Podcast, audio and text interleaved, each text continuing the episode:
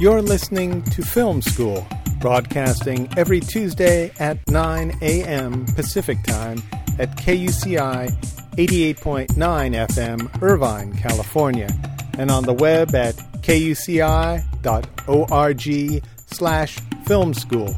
I'm Nathan Callahan. And I'm Mike Kaspar. Born and raised in Las Vegas, our guest today, Monty LaPica, moved to Los Angeles after his high school graduation to pursue a lifelong goal of becoming a filmmaker.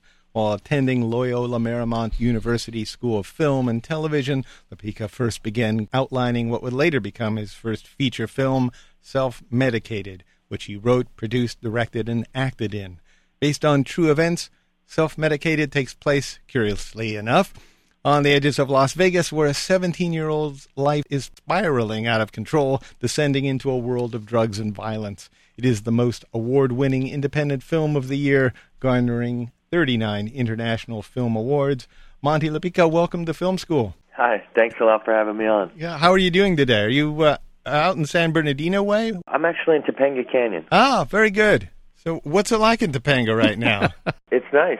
Yeah, it's uh, looks like a really nice day outside. Uh, excellent. Now, what kind of a city is Las Vegas to raise a kid in? Not the ideal one. Did you go through that firsthand? Is much of this uh, autobiographical? Yeah, certainly. Some of the story is taken directly from my real life experiences.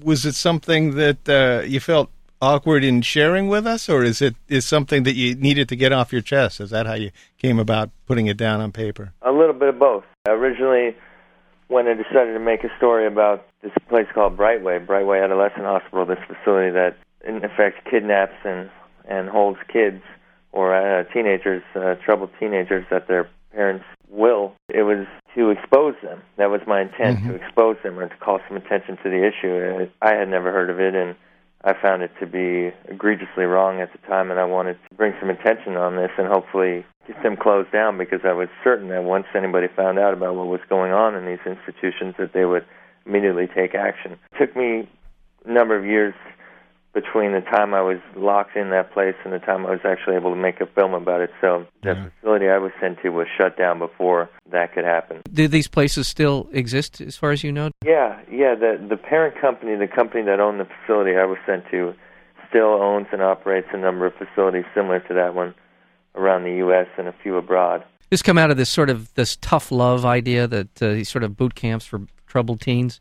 Yeah, that, but that, at the end of the day, it's a for-profit business, and they're making a lot of money doing it. Right, so. right. You went to Loyola Marymount Film School. How long ago were you there? I finished in 2000. And then did you begin to look around for ways to get your film financed? You've written a script. When did the script sort of come together for you? I originally outlined it and, and wrote a very loose draft while in school, and then I abandoned it for a number of years. And right after school, I took some entry-level jobs mm-hmm. as an assistant to executives in the movie business and try to learn how the business worked. Yeah. And uh, I decided rather quickly that if I ever wished to make a film, it was certainly wasn't going to be like that. So I needed to stop what I was doing and go raise some money independently and try to make my own film. And I decided that self-medicated would lend itself to that in a way that I knew the character very well, I knew the story very well, and I could probably shoot it in a relatively low budget. So that's what I did. I, I left and went back home to Las Vegas, where a childhood friend of mine we got together and raised the money independently and shot the movie. You raised a, a fair amount of money. How was that? What was your pitch like? Yeah, it was centered around the script. The hardest thing to do was to just get somebody to sit down and read a movie script with the idea that hey, if you like it, we're going to hit you up for money right after. I assumed you raised money in more places than just Las Vegas, but was Vegas a good place to look for money for a film? Yeah. Did you find yeah, it? because most people don't know better out there.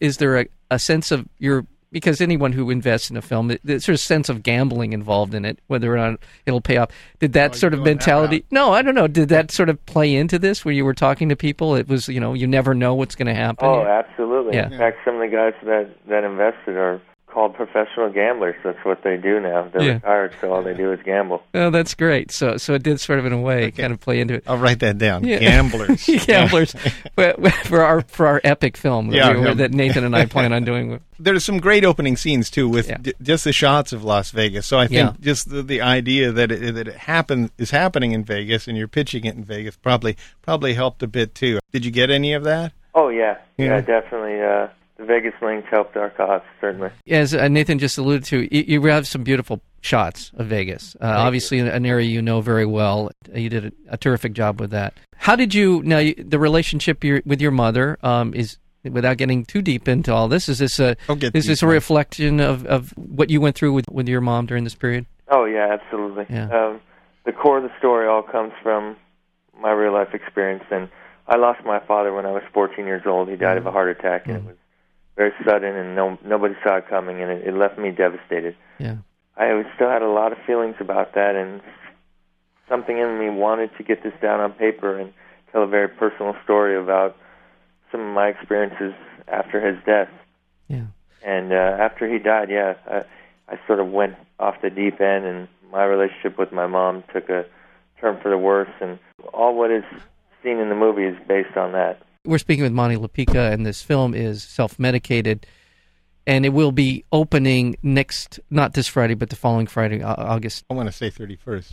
Am I uh, crazy? Am I saying you're right? The Yeah, thirty first. in Las Vegas there, the relationship that you had with your father, did you plan on being a filmmaker when you were with your father, or is, is this something that happened after his death? What when did you really decide that film was something you'd explore? My whole childhood centered around movies, but it Uh-huh. wasn't until later that I figured out it was something you could actually do professionally.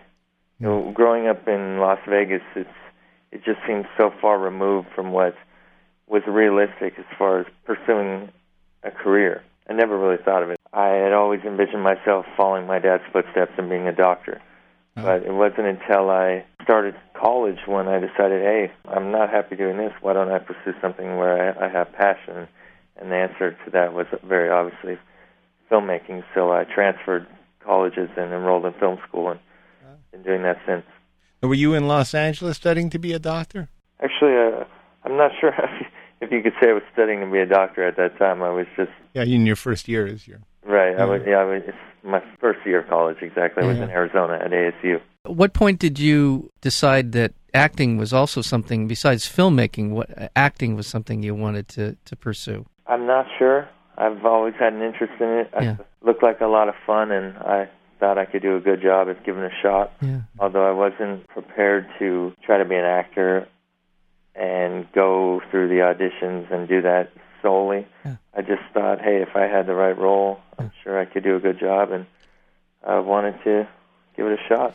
And I guess the obvious question here is going into this project, going into self-medicated. It's obviously a film where you're on screen. You're this is your film. Now, I'm not only as a filmmaker, but you're carrying this film as an actor.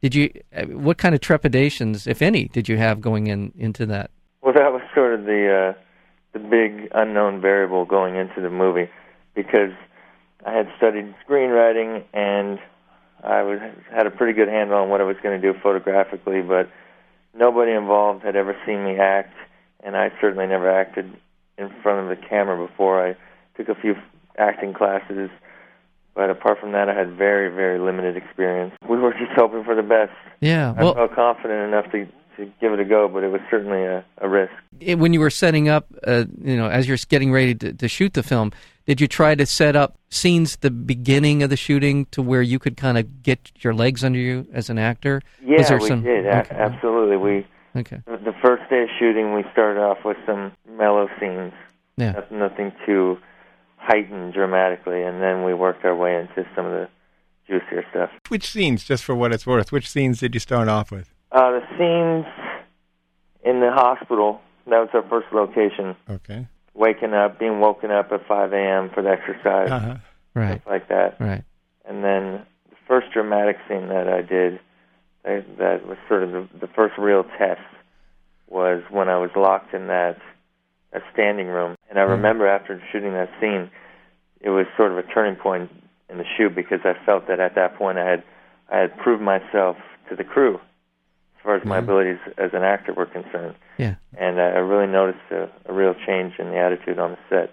Oh, excellent. Well, and then you, you had to be very trustful of your crew because you're directing yourself. Uh, How, how did that? Are there feed- any tense moments? Uh, tense moments in directing myself. Yeah, well, at, at first, when when the crew showed up and okay, here's this guy. He's he's writing, he's directing, he's acting. It's this is this vanity project. Mhm.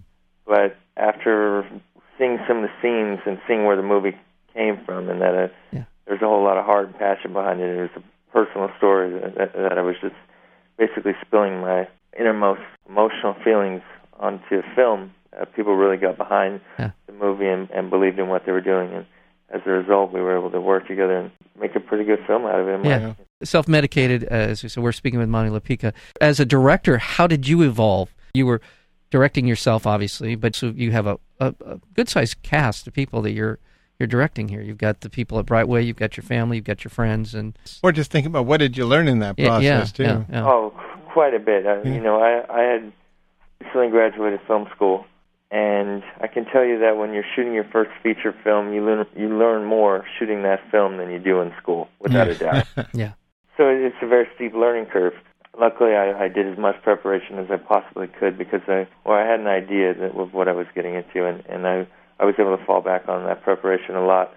But as we progressed throughout the shoot, uh, we sort of got into a groove. I developed a level of communication with my DP, and, and he was really the grounding element of the of the shoot of the crew that sort of held it all together the fact that he and I were able to communicate so effortlessly helped me tremendously as a first timer. I can imagine that your DP your director of photography you've got to trust there has to be a real sense of trust between you and him Absolutely. Yeah. Yeah. his name was Dennis Maloney, and he was just fantastic. The blue palette over most of the film. It, did you decide to go with that? Is that his decision? Yeah, we we had, we had talked about color palettes prior to the shoot, and we settled on sort of a yeah blue cyan feel for the hospital hospital scenes, and more of a saturated look for the Vegas stuff. Has your mother seen this film? Yeah, she has. She's mm. seen it, although she I never allowed her to see any of it until it was complete, and it, it was a couple years in the making between when we first started shooting to when we finally got it at a stage where it could be screened publicly. Did she know about it the whole time you were working? Yeah, it? she knew about it the whole time, and she was incredibly curious as to what I was working on. Yeah, I can imagine. I wanted her to see the finished project. oh, you, she, she didn't see a script she didn't see it until it was a finished project Well, she actually read the script. okay Yeah, she read the script, but she had never seen a frame of picture. Right. And uh, I screened it for her at the film festival, Cine Vegas, when we premiered the film, and she really had no idea what to expect, and Wow.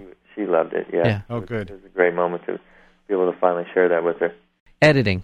You were there for the editing. I, I'm going to assume you were involved. Intimately Yeah, I was involved. there. I was there every day. I wasn't the editor, the main editor on the film. That was a friend of mine, a very talented guy named Timothy Kendall. But I was certainly there all the time, and we worked very closely together. And how much did it change from from what you envisioned to what it eventually became in, in, in the course of your editing? Quite a bit. The first cut was two and a half hours. Okay. so yeah, it, it changed. It's you know, as they say, it's like writing the script over again.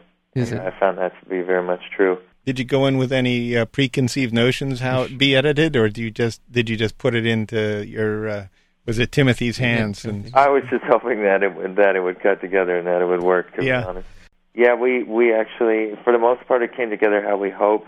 There was a, a few things that didn't work that we actually went out and reshot because we found in editing that it just needed to be done better. what were those scenes?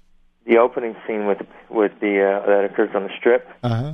With the for whatever reason, that just wasn't working. How, Yeah. how we had hoped, so we went out and reshot that. Okay. The paintball scene. Yep. I was just curious myself. Uh, the the fellow that you have uh, that you meet later on, I think his name is Gabe. hmm Yeah, there's a little clip of is that Gabe at the very beginning too? Yeah, yeah, good eye. Yeah. all right. Good eye. Most people never pick that up. Your experience uh, since you uh, completed the film, uh, you uh, have gotten some backing from uh, from studios, and now you it you hit the uh, festival circuit, and that must be very gratifying. Yeah, you've won. You've, you've You won won a a whole number- ton of awards. There. Yeah. Do you have a pre-prepared speech now when you win these? I tell you what, that that is something that took uh, all of us completely by surprise. Yeah. But Yeah. had it not been for that, we we wouldn't be having this conversation now because in the world of distribution, the first thing that they want to know is who's in it. Yeah. yeah. Luckily for us, we, we the film won those awards, and we started getting the attention that we had hoped for initially from the distributors, and now the film's going to get a release. But had it not been, I don't think anybody would have ever seen this movie. You went the circuit route, obviously, to get the attention that you needed to attract a distributor, and I'm sure you've learned a lot just from that, haven't you? Oh, absolutely. Yeah. Well, initially we we screened the film for distributors. Yeah. And there wasn't a whole lot of interest. Then that seemed to be that. Uh, and uh, wow. from what I was told, uh, I should just enjoy the experience and uh, move on. Huh? Move on. Yeah. So I said, okay, that's exactly what I'm going to do. I'm going to travel. I'm going to take the film to film festivals and get the most out of the experience. And lo and behold, the film started winning award after award, and all of a sudden we had interest from distributors again, and it sort of went full circle. And and now it's it's going to be released in two weeks. So it's it's been quite a process uh, congratulations on all I, that. Yeah. I got one more question yeah, here. Yeah. Well, what are you working on now? Yeah. A and, revenge movie called Methodical. Oh, really? It's about the polar opposite of self-medicated. Yeah. And are you going? are you also going to uh, to act in this one? No, not so much. There's there's a tiny little role I wrote for myself. I can shoot it out in one day, but apart from that, I don't think I'd I'd want to be in front of the camera for every single, nearly every single scene uh, when making when directing my next film. But you you you are looking in the future to uh, pursuing some acting. Oh yeah, it'd be it'd be fantastic to have the opportunity to act for another director. I found it to be a little bit limiting to to be required to be in front of the camera yeah. so much when there's so many other things that require your attention that you you wish you had the time for, but you don't because you have to be in makeup or you have to be in front of the camera. Well, I know this is a big media day for you. Monty LaPica, uh, congratulations on Self Medicated. Uh, as I said, it'll be opening August, August 31st, which is a week from this coming Friday. And uh, continued success and good good luck to you on all your projects. Thanks so much for having me on, guys. It was a pleasure talking with you.